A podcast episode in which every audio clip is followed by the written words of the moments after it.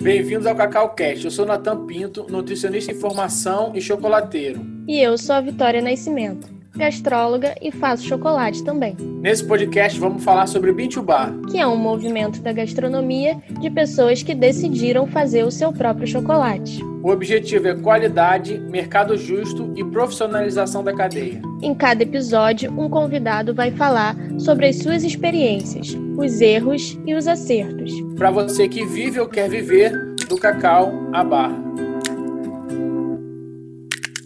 Olá, tudo bem? Quero te pedir uma ajuda.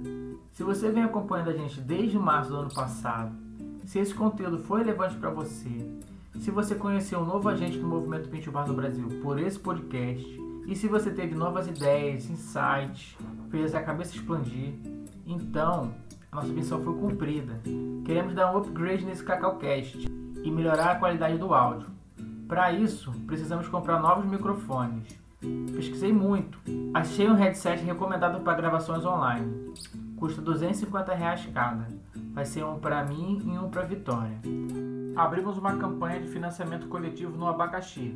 Vai durar um mês. Acredito que vamos alcançar essa meta com a ajuda de cada um que foi impactado de alguma forma por esse canal. Acesse o site na descrição desse episódio para doar o quanto puder. É www www.abacaxi.com barra p barra cacaucast. Vamos deixar também o link na bio do nosso Instagram, nchocolate. Contamos com a sua ajuda. Bora construir essa revolução.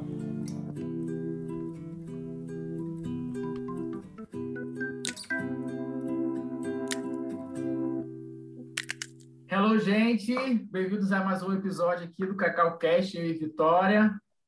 Oi, oi. E hoje, é, essa é a nossa terceira temporada, né? Falando sobre empreendedorismo. E a gente vai falar é, um pouco mais sobre a parte de gestão do negócio, né? E hoje é sobre sangue, suor e boletos.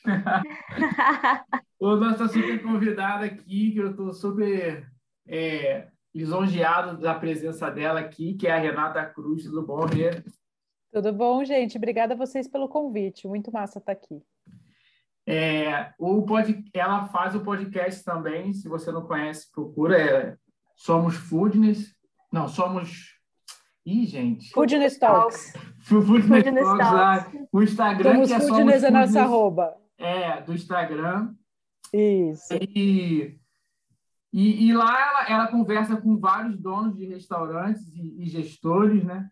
E que cada um conta os seus casos é, de sucessos ou não, como que é gerir pessoas, gerir processos, gerir tudo.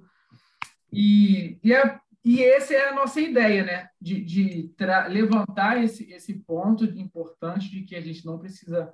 Gente não, não é que não precisa, a gente não pode ficar só imerso na produção, ali fazendo chocolate, que é o que a gente faz, mas a gente precisa se atentar aos, aos pontos de gestão, que é o que vai fazer a empresa se manter viva, viável e por um, um longo tempo para manter a, a cadeia funcionando e o cacau e o chocolate do Brasil se perpetuar aí por, por mais tempo.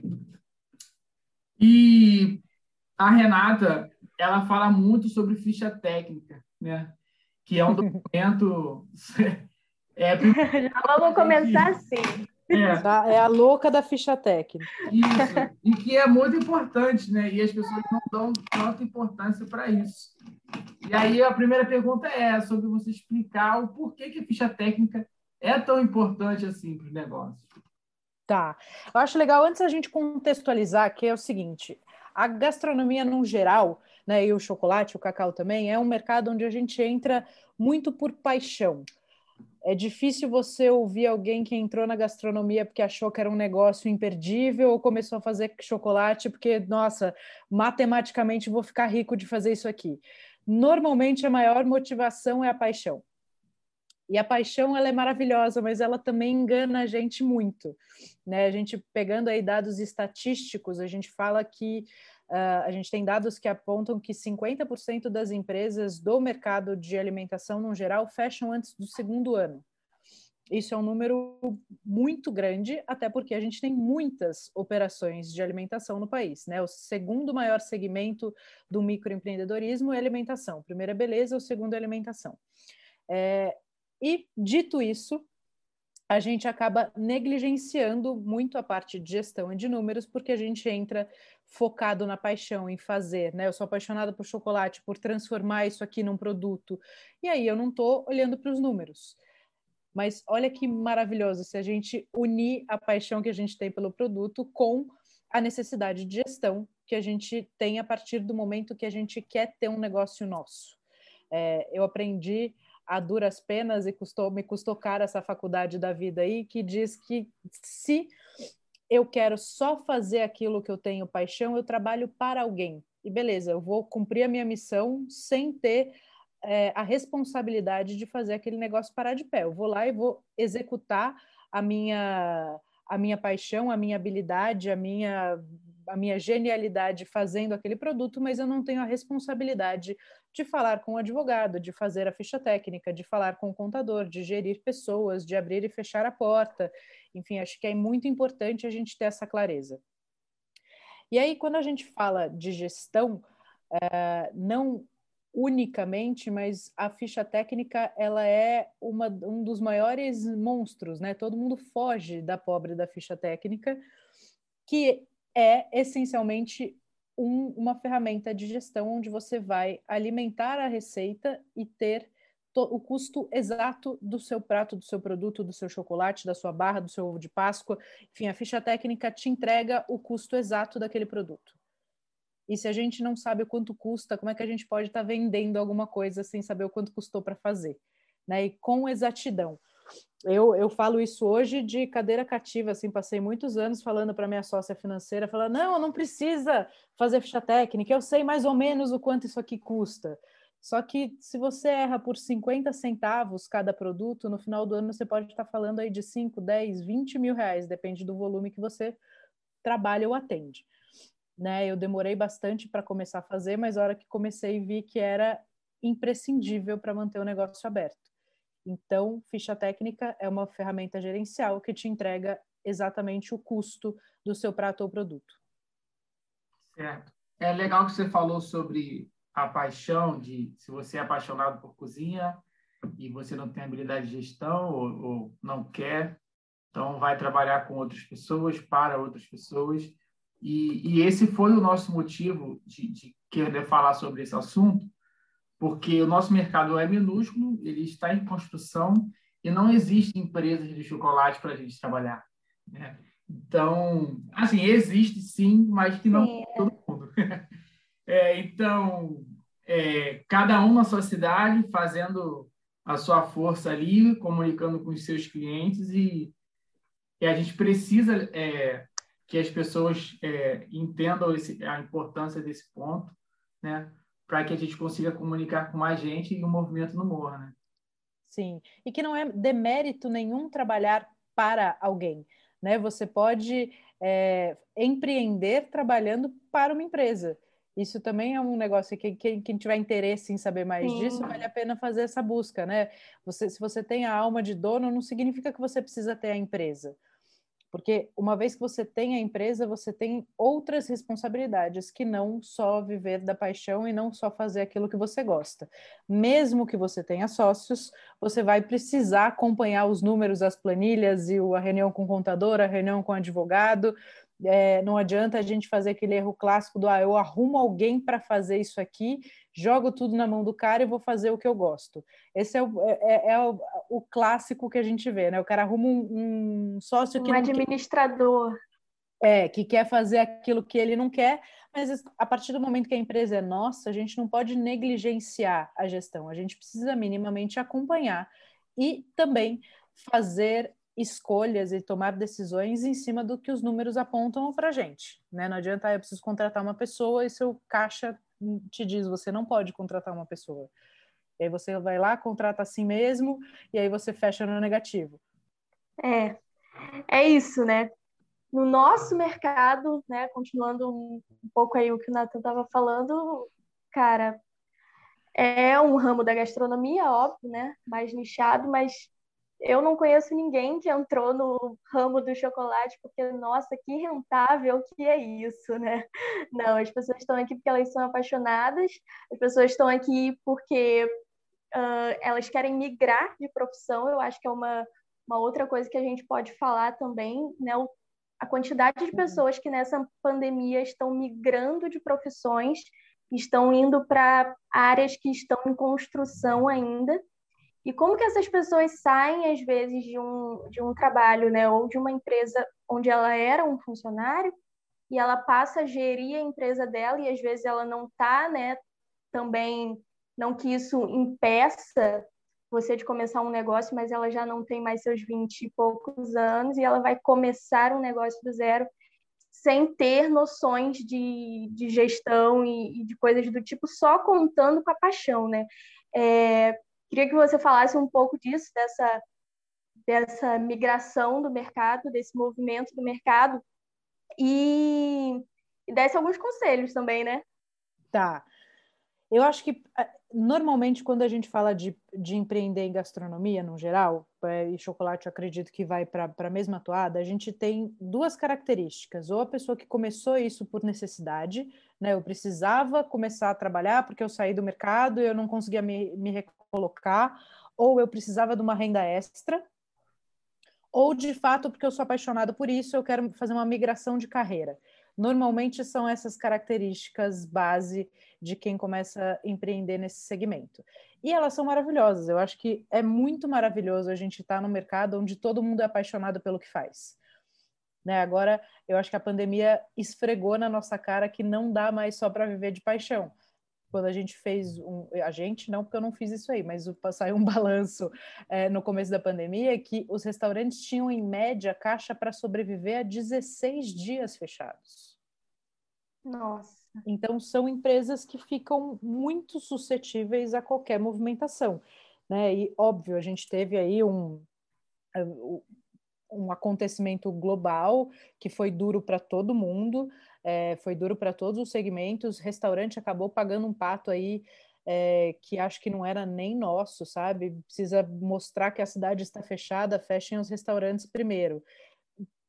Né, não, não vamos entrar muito nessa seara pra, porque ela é complexa, mas a gente acabou pagando pato, é, tinha, foi muito complexo, eu acho, eu acho que ainda a gente ainda tem desafios muito grandes até o final desse ano, até dezembro de 2021, aí pra, até a gente ter vacina e estabilidade. Mas a grande verdade é que também surgiram ótimas oportunidades. Teve gente que começou a fazer chocolate, pão, etc., em casa e que achou ali uma solução para ganhar dinheiro. Ao mesmo tempo, é muito comum a gente ver pessoas trocando dinheiro, porque elas não sabem exatamente o quanto custa aquele produto, elas não sabem precificar, e aí elas trocam dinheiro. Entra 10, sai 10, ela vê que ela vende, vende, vende, vende e não sobra. Isso é muito comum.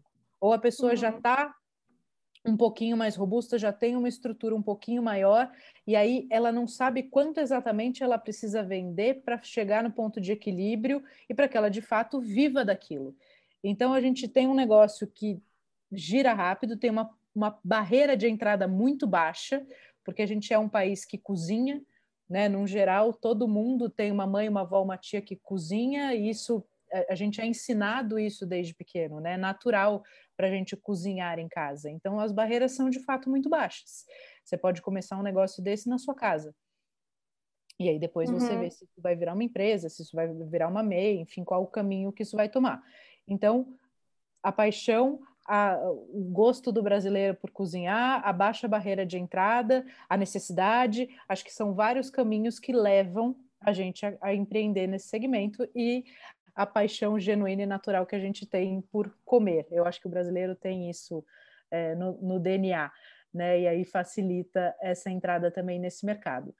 A partir do momento que a gente quer ganhar dinheiro com alguma coisa, eu acho que algumas, eh, alguns passos são essenciais, né? Então, a, a, ficha técnica, eu de fato acho que é o primeiro deles. Eu sei que no mercado, se eu entrar aqui em 10 restaurantes e pedir fichas técnicas, ouso dizer que pelo menos 50% vai me dizer que não tem ou que elas estão desatualizadas. E eu estou sendo boazinha, tá? Pode ser que esse número seja Sim, bem bem otimista. Nossa, eu achei que você ia falar 90. Às vezes tem, mas não sabe nem para que serve.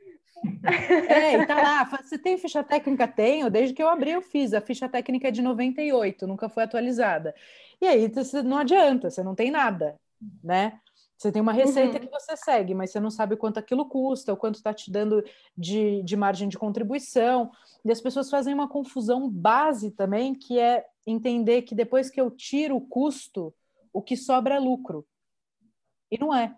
Né? Se você precisa você pagar água, luz, gás, mão de obra, o seu prolabore, é, enfim, tem várias a embalagem, tem várias questões ali de, de gastos que não são não é automaticamente lucro, né? O que sobra depois que você tira os custos diretos. A gente fala, a gente chama aqui de margem de contribuição e a margem de contribuição é o que sobra depois que você tira os custos variáveis, então o custo de, de produto, CMV, imposto, se houver, se ele for percentual, senão ele entra numa outra conta ali, para mês ele entra em custo fixo, é, e taxas eventuais, você tem cartão, aplicativos de delivery, etc. O que sobra é margem de contribuição, que é o dinheiro de cada produto que vem para sua mão para você pagar custos fixos operacionais e te gerar lucro.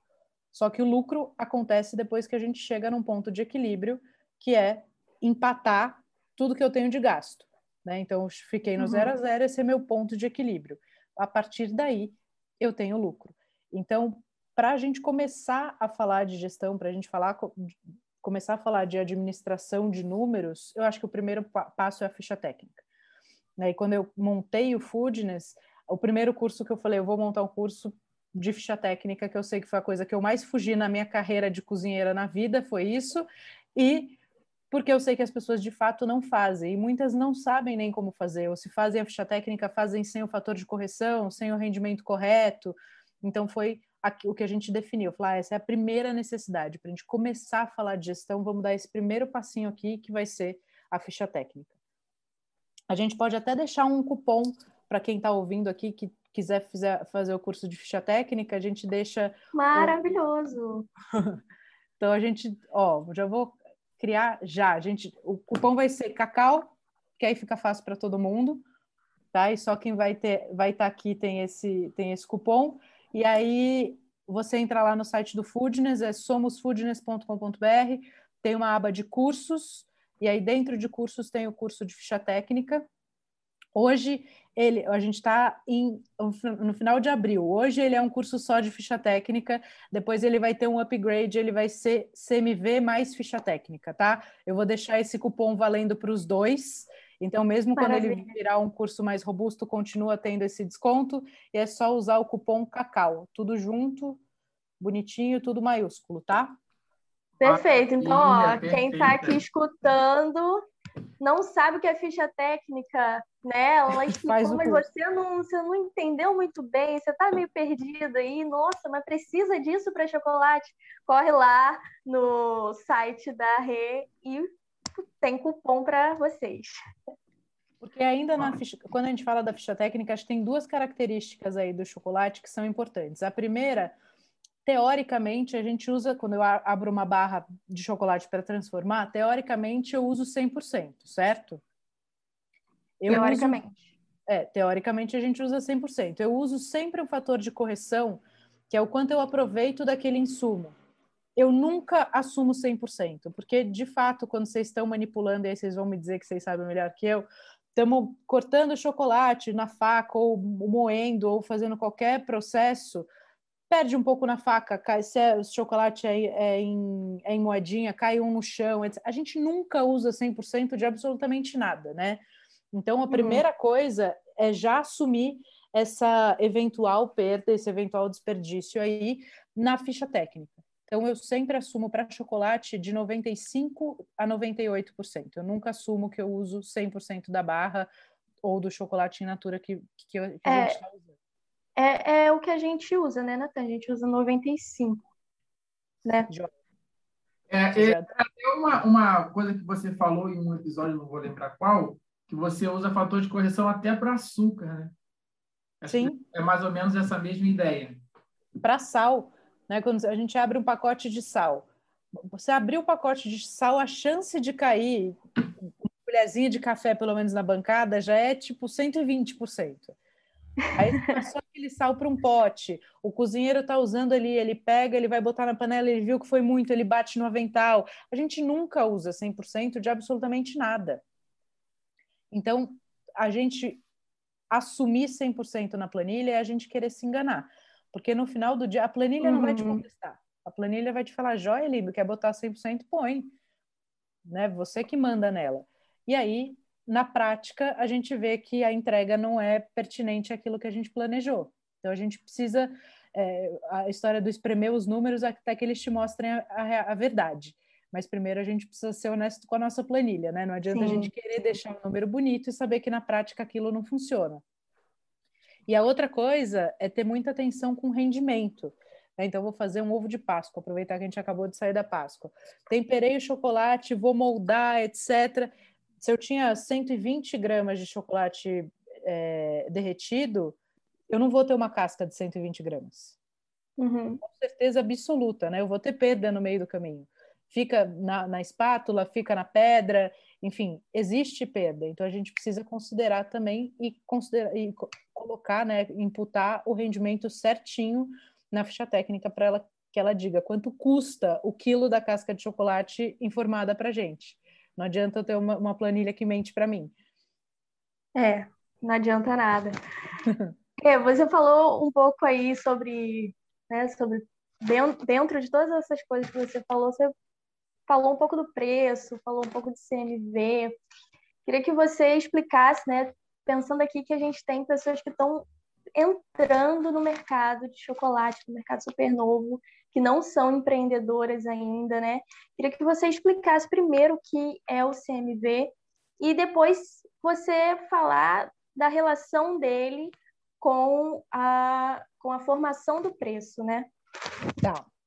Vamos lá. CMV é o custo da mercadoria vendida, é a sigla que a gente usa para quanto representa o insumo dentro do preço final ou quanto representa o insumo dentro do seu faturamento. Tá? E quando a gente fala de CMV, é única e exclusivamente insumo, comida. A gente não considera embalagem em CMV. Tá? Para quem trabalha com chocolate, faz ovo, faz barra, cê, a, a, embalagem é outro custo, tá? Você uhum. usa, obviamente, para compor custo para você entender seu preço, mas CMV única e exclusivamente insumo. Então, depois dessa definição, é, a gente passa a falar de precificação, né? E precificação, é, a gente até tem um curso que é bem completo na, na plataforma e que ele fala de é um mapeamento de todos os custos do seu negócio, porque se você não sabe quanto você tem de custo fixo, de mão de obra, de aluguel, se você não mapeia isso, não faz uma conta, eu falo que é uma brincadeira de trás para frente e de frente para trás, para você entender o seu custo operacional completo, você não consegue botar preço nos produtos. E tem alguns outros fatores que também são um pouco mais profundos, eles não são tão analíticos, como, por exemplo, o posicionamento de marca. Né? Uhum. Não, é, não é uma planilha que vai te entregar isso. Posicionamento de marca é uma escolha, né? E preço é posicionamento de marca. Só que não adianta também. Estou começando uma marca, ninguém sabe quem eu sou. Eu vou me posicionar como a maior marca de chocolate da cidade. Será que as pessoas vão comprar você ou você tem que construir um caminho até lá? Né? Tem que entender tudo isso para entender de precificação. Por isso que a gente fez um curso bem completo. Mas em termos gerais, falando assim do, da forma mais fácil de começar a pensar precificação, a primeira coisa é você entender o quanto você custa, né? Então eu vou falar de CMV, que é insumo mais embalagem, quanto aquele produto, a composição de custo daquele produto, qual, qual o preço daquilo, e aí eu vou olhar a outra ponta, que é pesquisa de mercado, concorrência, com quem que eu equilibro. Ah, eu estou vendendo um, um, produto parecido com o chocolate do Natan, legal, então vou ver quanto ele está cobrando, vou fazer um mapeamento de outros players no mercado e vou entender aonde eu vou me posicionar. Eu gosto até de pegar uma folha de caderno, colocar, começar a botar duas, duas, duas linhas retas e começar a botar as bolinhas, sabe? Ah, o chocolate do Natan tá nessa segunda linha aqui, o chocolate da Vitória está na linha de baixo aqui Por quê? Né? É um posicionamento de marca, de preço, de mercado, de entrega. E aí você olhando isso, você consegue falar, legal, o meu produto tá mais ou menos nesse lugar aqui. Então eu tenho que cobrar menos que o Natan, mais do que a Vitória. Esse é um posicionamento que faz sentido para minha marca. Legal. Aí você vai comparar né, o, o, quanto você pode cobrar por percepção de marca com quanto você custa. Faz sentido? Não faz sentido? Tenho que adaptar produto? Tenho que cobrar menos? Tenho que cobrar mais? Como eu vou fazer o cliente enxergar essa, né, como eu vou fazer ele me, me ver? Como, é, como a minha marca vai falar? Como eu vou chegar ao meu cliente? Então, é um primeiro mapeamento, mas eu recomendo que, à medida que a sua empresa vai crescendo, tomando corpo, vendendo mais, você inclua os outros fatores, né? Custo fixo, custo operacional, é, análise de taxas, todas as análises mais profundas financeiras dentro de precificação para você entender se você está no lugar certo, né? Você precisa saber quantos daqui, daquele produto você precisa vender para pagar as contas também. É isso. E... Sobre agora que a gente vive nesse mundo de envios e deliveries e tudo mais, tem mais embalagens para enviar, mais, mais custos que do produto, diminui margem, precisa estar fazendo conta eternamente, né? É, é, é dinâmico e tem que gostar e se aproximar disso, não fugir, né? Não, sem dúvida. Você precisa fazer as pazes com os números e entender que eles vão te ajudar a fazer as melhores escolhas. Acho que isso é, é importantíssimo, né? É, e tem uma coisa aí, quando você está falando de, de entrega, de embalagem, etc., eu acho que as pessoas às vezes partem da escolha da embalagem antes de olhar e falar o que, que eu quero para minha marca. Porque você pode ter uma embalagem baratérrima, que tem um baita apelo de marca, que seja um baita diferencial, se você olhar de trás para frente. As pessoas normalmente pensam lá no produto final e ah, o que que isso diz, né? O, qual, o, o que que isso entrega para o cliente? Porque no final do dia, uma marca ela precisa ser maior que o produto que ela vende. Né? E como é que eu faço a minha marca ser maior que o meu produto? Eu preciso construir a minha marca, eu preciso entender quais são os pilares de valor que eu tenho aqui, o que, que eu quero entregar. Eu quero entregar só chocolate ou eu quero entregar uma experiência incrível, eu quero entregar um presente de uma pessoa querida para outra pessoa querida que vai ser uma memória inesquecível. O que, que é que meu chocolate representa? Ou, eu, ou o meu chocolate entrega um break no meio da tarde. Você tem que entender quem você é na fila do pão para entender o que que seu chocolate precisa entregar. Sua embalagem tem que ter a ver com aquela proposta de valor que você tem. Uhum né? Porque tudo isso que eu falei aqui, um presente, é, um agrado para uma criança, um break no meio da tarde, tudo isso é chocolate. Legal. Tudo precisa ter uma embalagem caríssima? Não, um presente, talvez a gente diga, pô, legal, é legal a gente ter um ba uma baita embalagem, porque isso é um, um, uma demanda do cara que quer presentear, ele quer que chegue lindo na mão da outra pessoa.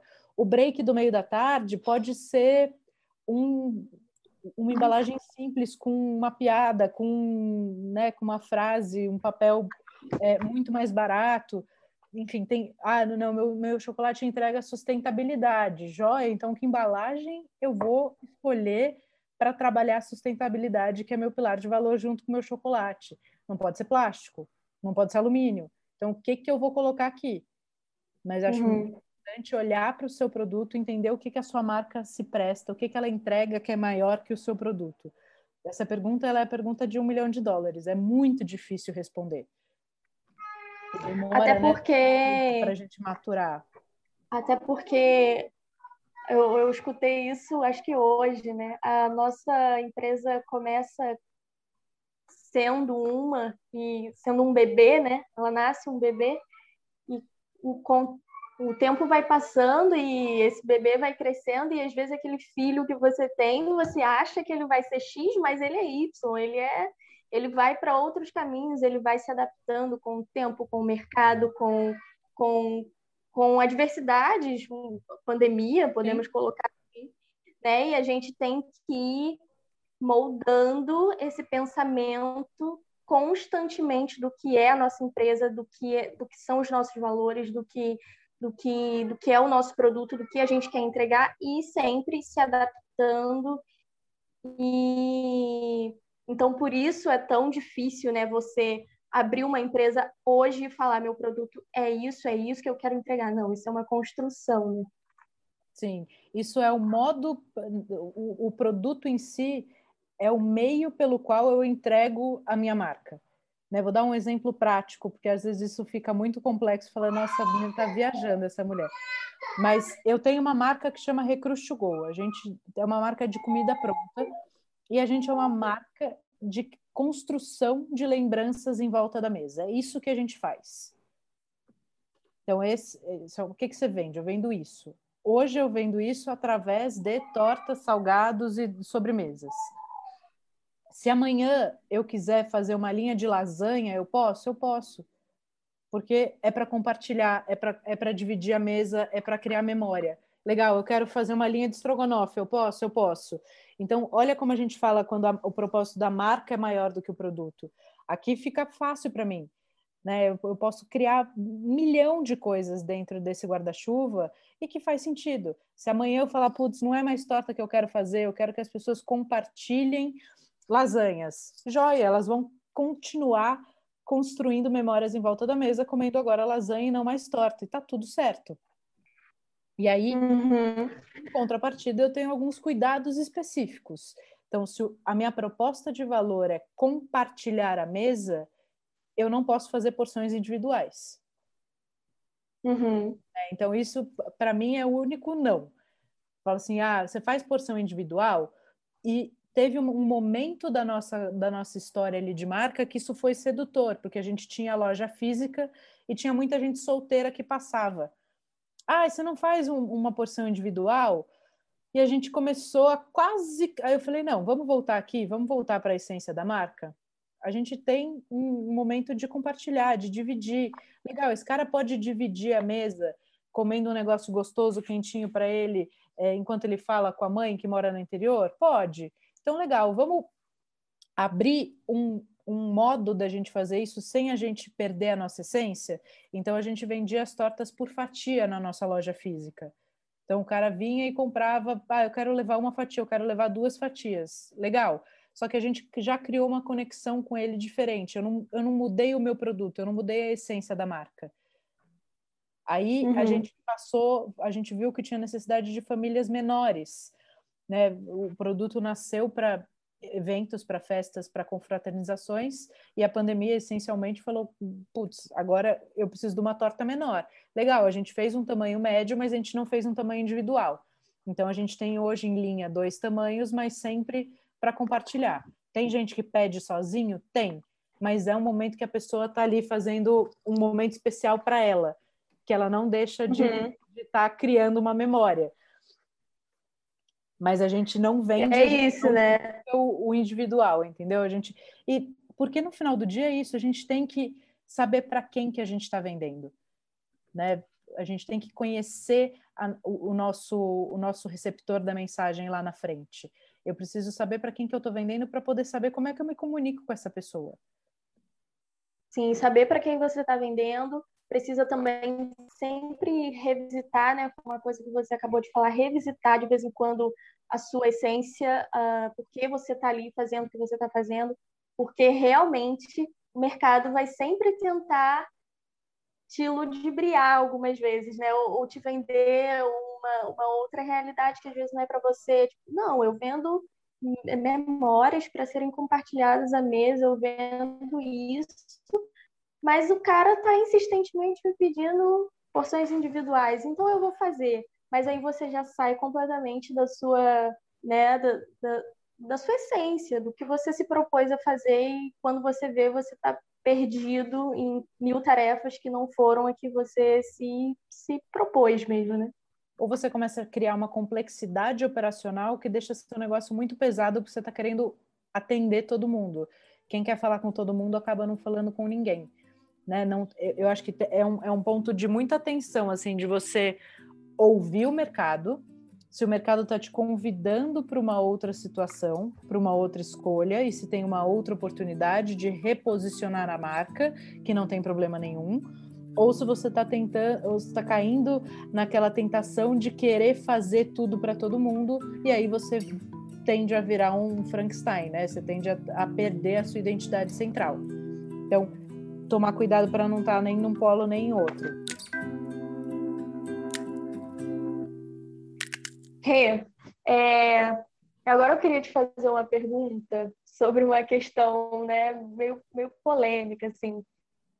Todo mundo que entra na tal da gastronomia, seja por paixão, por necessidade, não, não importa muito como que você entrou na gastronomia, mas todo mundo que entra, em alguma hora vai chegar para você e vai falar assim: não, mas eu não quero te vender comida, eu estou te vendendo uma experiência o que é a tal da experiência, né? Eu, eu acho que a experiência é muito legal, né? É válida, ela existe sim, mas eu acho que tá um termo um pouco banalizado, né? Tudo virou experiência. Vamos falar um pouco disso, sobre o que é realmente você dar uma experiência para o seu cliente. Eu acho que a experiência tem está diretamente ligada ao pilar de valor, aquilo que a gente falou.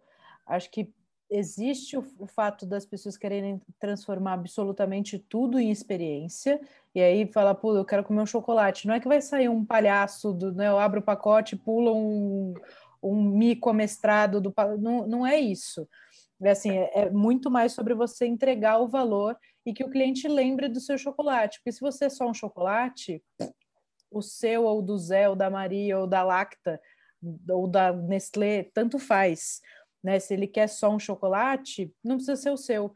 Então, o que que você entrega que é maior que seu produto? Eu acho que a história da experiência, como tudo que entra em em uso muito comum, acaba ficando, acaba perdendo um pouco de, de valor, né?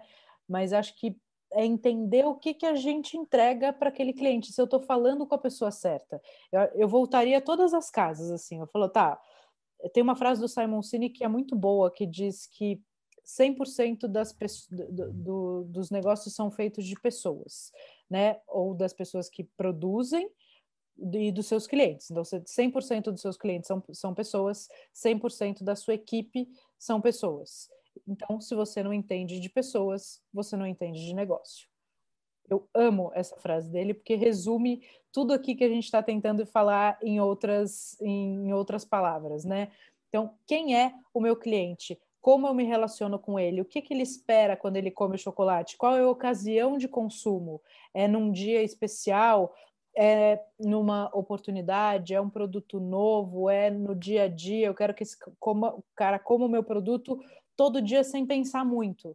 Então, legal, eu estou naquela hora do, do, do break dele, ou que ele desacelera, ou que ele precisa comer um docinho todo dia.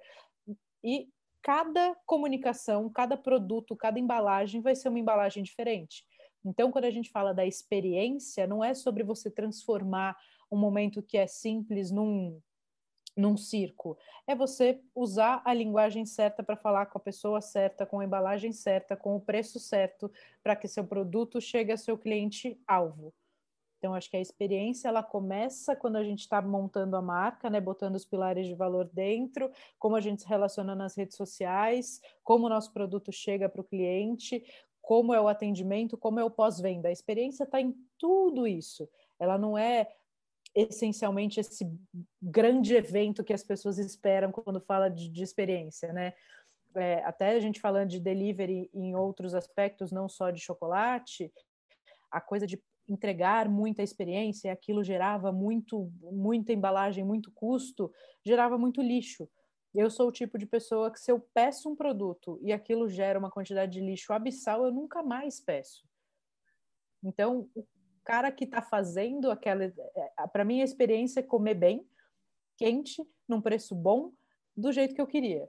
Né? Se aquilo Sim. que eu, né, se para me dar aquele prazer, eu, eu maltratei o meio ambiente, eu gerei uma quantidade de lixo absurda, eu vou falar, cara, não dá, isso aqui não é para mim. E se o cara que está lá na ponta falando de pilar de valor não entendeu quem eu sou enquanto cliente, ele provavelmente não vai construir um, um produto para mim. Né? E a gente aqui agora nem está falando mais do que estava dentro da caixa. Olha que engraçado. A gente já está falando do, do que de todo o todo em volta, né? Todo o entorno do produto. Então, é isso, conheçam pessoas, entendam para que, que sua marca serve, ao que, que ela se presta, o que, que eu estou fazendo, o que, que eu quero é, mostrar para as pessoas e que as pessoas sintam, o que, que eu quero provocar nas pessoas. É isso. Sim. É, a experiência é uma coisa e acho que complexa. Tem, que, tem que facilitar um pouco, né? Não precisa. Sim, é, é super complexo mesmo a gente tentar transmitir essa experiência. O, o nosso mercado, é, a gente tem muito conteúdo para comunicar, eu acho que a gente precisa aprender a, a comunicar melhor, que a gente tem muito valor para falar sobre o cacau brasileiro, sobre é, a produção artesanal mesmo que, que a gente faz e tudo mais.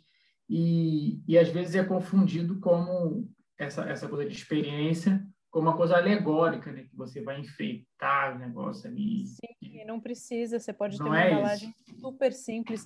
Vou dar um exemplo muito legal. A gente acabou de passar a Páscoa.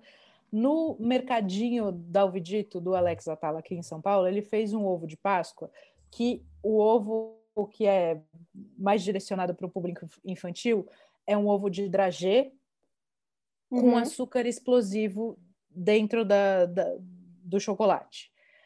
E aí, você bota aquilo na boca e aquilo fica explodindo na sua boca um tempão. É um puta barato aquilo. Eu fiquei, eu e uma amiga minha adulta, as duas na frente do, da, da televisão, comendo aquilo e morrendo de rir as duas. Só que a embalagem é simples, é linda, linda, porque tem entrega a proposta de valor do mercadinho. É feita num tecido, com as fitinhas, tudo não, tem plástico. Então, a experiência é muito interessante né, em termos de embalagem, porque entrega o valor da marca. E depois o produto entregou um puta valor. A gente ficou lá horas morrendo de rico, o chocolate explodindo, ela botava na boca e falava: Meu, tô ouvindo daqui o negócio explodindo na sua boca. né? E é um negócio que eu, a gente não esquece mais. Olha que, olha que interessante. Imagina uma criança que ganha um ovo desse. Cara, nunca mais ela é um esquece tecido branco. Vida. Pode ser que ela fale, ah, esse aqui não sei. A hora que ela bota aquilo na boca, ela nunca mais vai esquecer.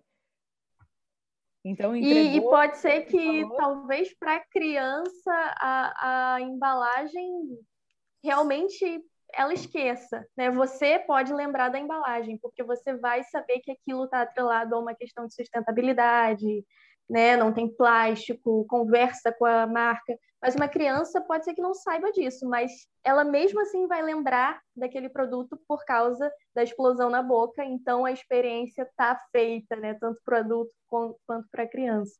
Sim, e é importante a gente lembrar que quem é o, a pessoa que toma a decisão daquele produto é o adulto. Né, para os meus sobrinhos, uhum. eu dei esse ovo ah, eu podia ter dado um ovo todo colorido que tinha um brinquedo dentro. Sim, mas aí é, eu não, queria, não era o que eu queria mostrar para eles. Eu queria mostrar que pode ter um negócio muito legal numa embalagem que cuide do mundo. Né? E eles têm já muito mais noção e percepção disso do que a gente tinha quando era pequeno, porque isso hoje é dito na escola. Eu tenho é. uma sobrinha 18 que quando ela era pequena, ela falava: meu banho é rápido, tem que tomar banho rápido, não é para ficar lavando cabelo. A gente não tinha essa noção quando era pequena, ela já tinha, agora ela tem 18, entrou na USP. É, e os pequenos têm mais ainda. Então, a embalagem colorida talvez fosse mais fácil, né? Agora, quando você explica, Falar, olha, essa aqui não tem nenhum plástico. O caminho comum. Olhando, né? Eles falaram, ai, que legal! E aí foram ver todos os outros ovos se tinha, se tinha plástico. Olha que interessante. E eu, como adulto, estava tomando aquela, aquela decisão ali, né? O que, que eu vou, o que, que eu vou dar junto desse ovo para eles? E aí, a hora que eles botaram na boca, bom, enlouquecer. E é uma questão também de, de construção do mercado, né? Porque é, tem muita gente que fala, ah, eu vendo X doce com muito açúcar, muito isso, muita gordura, muito... porque é o que as pessoas compram, né? E isso você pode encaixar em qualquer coisa que uma pessoa venda porque fala assim, não, mas eu vendo isso porque as pessoas compram isso.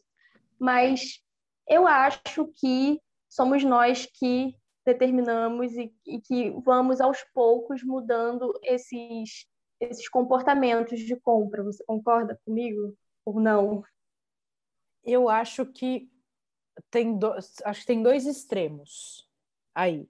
Uma coisa é você, se você está fazendo um produto que você não acredita, eu acho que você tem um problema. Né? Tô, tipo, tô fazendo um uhum. produto é uma merda, eu sei que é uma merda, mas as pessoas compram. Você está botando dinheiro na frente e isso tende a ser uma coisa que não vai ter uma longevidade muito grande. Né? Isso é uma coisa. Outra coisa é a gente romantizar muito o negócio, fazer um produto que as pessoas não precisam ou que elas não estão prontas para consumir. E aí falar, ah, eu acredito no meu produto, ele é o romantismo do romantismo do romantismo e ele não vende. Também não adianta. Então, então eu acho que a gente tem que tomar cuidado com essas duas polaridades, sabe? Porque no final do dia, todo negócio é feito para dar lucro. Né? O motivo do negócio existir é para ele dar lucro, a não ser que você seja uma ONG. Aí, ao invés de, de fazer chocolate, vai cuidar de crianças carentes. Eu sou uma ONG, joia, então vamos cuidar de quem precisa. É... Agora, se você tem um negócio e quer viver dele, ele precisa dar dinheiro. A gente não pode negligenciar as necessidades do mercado. Hoje eu estava numa reunião com uma cliente e tem um, é um, um, um, negócio dentro de uma escola. Eu já tive restaurante dentro de escola, até um dos motivos que ela me procurou foi esse e ela quer montar um negócio dentro de uma escola, super legal, bababá, com todos os, os fatores aí de saudabilidade. Eu falei, joia, mas primeiro vamos entender o que, que a escola espera, o que, que os pais precisam, o que as crianças querem. Porque se a gente não botar o seu produto mais legal que ele pode ser, mas dentro da expectativa dessas pessoas, a gente não tem público. E aí, um negócio incrível que não tem público, ele fecha. Então, uhum. a gente precisa sempre estar atento a isso, sabe? Acho que tem muito de também doutrinar e ensinar as pessoas, acho que faz parte do empreendedorismo, do empreendedorismo disruptivo, né? Ter, de criar novas tendências, sim, mas para ser disruptivo você tem que ter dinheiro no bolso, porque provavelmente você vai ter um tempo de assimilação disso. Tá? Experiência própria. Eu abri um restaurante num bairro é, onde a, as pessoas precisavam de um almoço executivo bom e barato. E eu abri um restaurante com apelo mais gastronômico. Logo, a minha conta não fechava. Né? E olha, olha que interessante. De um lado, a minha conta não fechava, porque as pessoas ou achavam caro ou não se sentiam confortáveis, tipo, ai, não é aquilo, a gente não vai ali porque vai demorar. Elas tinham um certo receio. E aí, do outro lado, eu ganhava prêmio de chefe revelação, prêmio de melhor comfort food da cidade, convidada pela TAM para assinar o cardápio deles. Do outro lado, estava tudo legal, uma conta não fechava. Aí o negócio não se sustenta, não adianta. Então, para colocar esse restaurante nesse bairro, eu fiz esse restaurante nesse bairro de 8 a 10 anos muito cedo, mais cedo do que, do que podia. Hoje o bairro já aceitaria esse restaurante, mas para ser disruptiva naquele momento, eu precisava de caixa ou eu adaptava meu negócio. Então também é, faz parte a gente tentar entender qual que é o momento e como a gente tem que, tem que fazer uh, as coisas acontecerem. Acho que é legal dar esse exemplo prático. Eu precisei mudar de bairro. Porra, isso me custou uma puta grana. Né? A falta de planejamento me custou muito caro. Se eu tivesse mapeado o bairro antes, eu entender que, ah, tá, meu produto é, é, é legal pra caramba, mas esse bairro não quer meu produto. Não adianta eu ter um produto que as pessoas não estão prontas para consumir. Né? Para eu ser disruptivo, eu preciso ter tempo, eu preciso ter um, um bolso fundo para passar essa, essa fase de ensinar as, o, o, consumidor. É legal pra caramba? Você só tem que estar tá preparado para isso. Preparado, né? né as startups estão aí, elas começam, às vezes, negócios que fecham no vermelho anos a fio, porque elas estão implantando um negócio que lá na frente vai funcionar. Os aplicativos de delivery, salvo engano, eles fecham no, no vermelho até hoje. Né? Eles estão implantando uma necessidade que antes não existia. Antes a gente saía da nossa casa, encomendava o bife à parmegiana, passava no restaurante e trazia. Né? Eu cansei de fazer isso com meu pai quando eu era pequena. Então eles começaram a plantar uma necessidade. Hoje a gente, hoje eu posso dizer que eu sou dependente dos aplicativos de, de entrega por todos os quesitos, né? Tanto alimentação, delivery, pizzas, hambúrguer, etc., como mercado. Eu não vou ao mercado quase nunca. Eu sou dependente. Eles criaram em mim essa dependência. Antes eu não sabia que eu tinha, que, que eu precisava disso. E aí eles criaram na gente isso, né? Especialmente em grandes cidades, isso já está muito implantado. Agora, se eles falarem para mim vai custar mais caro, eu vou falar, eu pago. Uhum. É o bolso fundo mesmo, né? Então, você precisa ter um, você precisa ter um bolso fundo para esperar que isso aconteça. Depois, até para a galera que está ouvindo, peguem essas, essas entrevistas aí, essas matérias com os aplicativos, para vocês verem que eles, eles entraram com bolso fundo, botaram muita grana até aquilo começar a girar os aplicativos de carro, que você chama no aplicativo carro, também entraram com bolso fundo até isso começar a ser sustentável. Então, se você vai ser disruptivo, se você vai entrar no mercado para fazer uma coisa que ninguém faz ainda, esteja preparado que isso vai te custar tempo e grana. Verdade. Bom, foi mesmo. Muito legal. é, e a, a gente passa um pouco por isso, né? Assim, e, e, nessa, nessa, nessa situação de pandemia, mais ainda, porque diminui o fluxo de pessoas, no caso a gente tem um ponto de venda, e aí diminui muito o fluxo de pessoas e a gente fica sofrendo eternamente. E aí, fazendo um gancho aqui e mudando de assunto sobre, sobre sofrimento, e é uma coisa que você fala muito também, que, que é a rede de apoio, né? Eu acho que o seu podcast, ele, ele traz muito isso, de que a gente ouve o sofrimento de outras pessoas e a gente vê que se conforta um pouco, né? Com vendo que está todo mundo ali difícil, batalhando e tudo mais.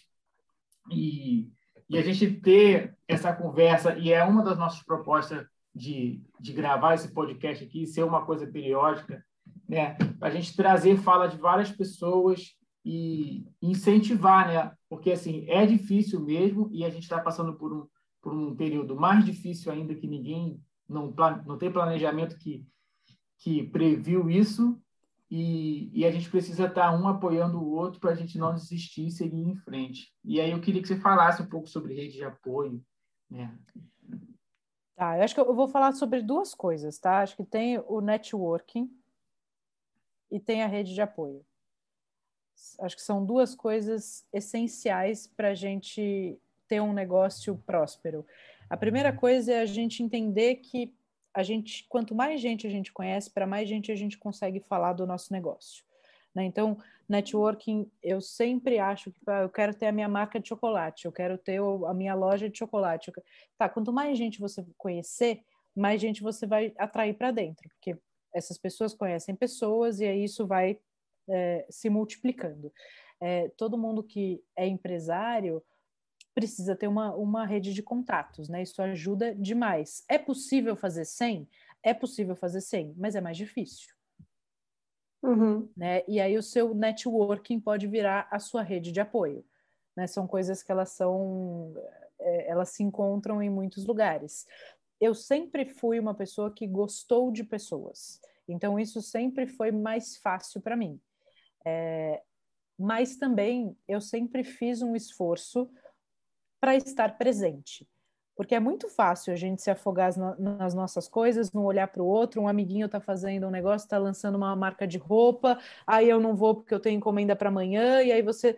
Tudo bem, você vai na loja de, no lançamento da loja de roupa dele e você conhece pessoas que você não conhecia, que aí vão conhecer o seu chocolate, que você vai vender e que você. Então, esteja aberto para isso, né? A gente, quando é empresário, fazer relacionamento e ter uma, uma uma base de networking grande é importante. Eu sempre fiz e sempre foi muito legal e também é um esforço. Tem dia que eu chegava exausta do buffet e falava, não quero ir a lugar nenhum, mas tem um amigo meu abrindo um negócio novo, tem um amigo meu comemorando dois anos do restaurante. Eu vou lá, eu vou passar, eu vou dar um beijo. No final das contas, todas as vezes que eu fui, foi bom para mim também. Né? Você conhece Sim. gente disponível, você conhece gente disponível, e isso é muito legal e faz todos, todas as relações girarem. Então saibam que não é de graça. né? A gente, para se relacionar com os outros, precisa estar tá disposto e precisa estar tá aberto. E aí, a hora que a gente coloca isso como. É quase parte do job, sabe? Muitas vezes meus sócios olhavam e falavam: ah, mas tá, tá lá na festa, é legal. Eu falava: é legal? Eu tô, eu tô morrendo de cansada, eu queria estar tá na minha casa, isso faz parte do meu trabalho. Né? E acho que eu alcancei várias coisas porque eu tinha uma base de relacionamentos também sólida e legal. É, Isso é muito gente... importante. Você pode ter duas pessoas que têm um trabalho do mesmo nível. Uma é super bem relacionada, a outra é mais fechada, é mais tímida. A que é mais bem relacionada tem mais chance de fazer o negócio pegar.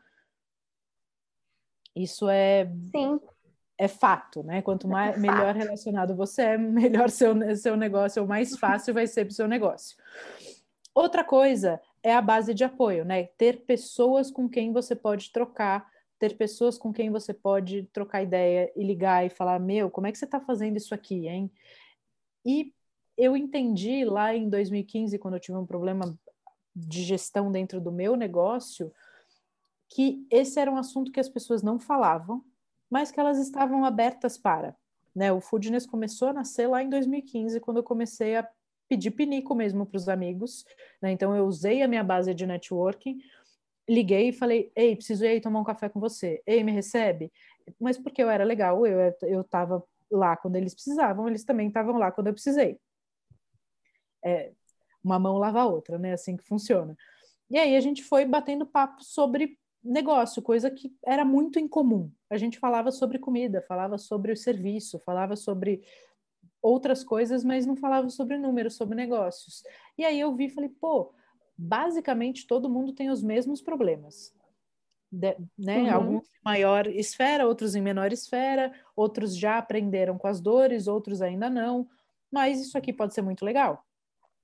E aí dá para fazer isso em todos os, os segmentos, em todos os tamanhos, né?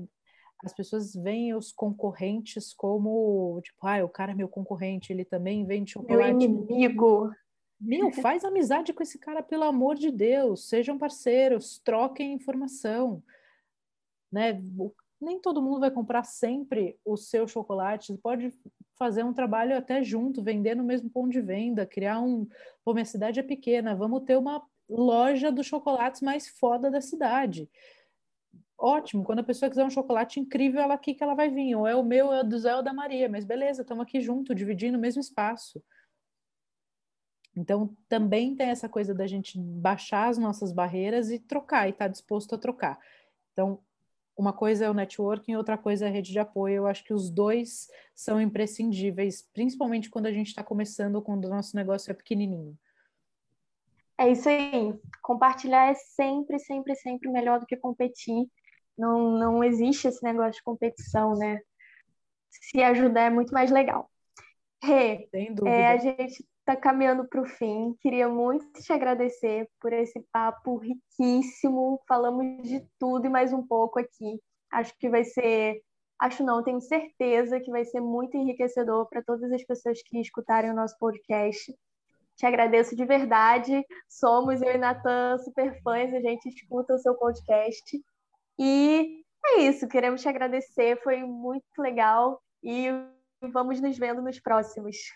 Tá bom, muito obrigada pelo convite, muito feliz. Quem quiser seguir a gente nas redes sociais é arroba somosfoodness, o meu é Rec Cruz, é RC Cruz. Recruz com dois Cs. E aí também quiserem mandar perguntas, tiverem dúvidas, mandem lá, vamos relacionar, criar esse, aumentar esse networking de todo mundo e essa rede de apoio. É isso aí. Muito, muito obrigado mesmo. Eu sou um super fã do seu trabalho. E super indico o, o podcast. Eu acho que quem está ouvindo e não conhece, vai lá e ouve todos, porque vai ser maravilhoso o, o conhecimento, os insights e indicações que você vai pegar dali. E é isso, gente. Vamos seguindo em frente, não desistam e vamos voltar com a gastronomia do Brasil aí com. Muito obrigado, gente. Então, vamos finalizando por aqui mesmo. Esse episódio ele é patrocinado pela N Chocolate e até a próxima. Tchau, tchau. Tchau.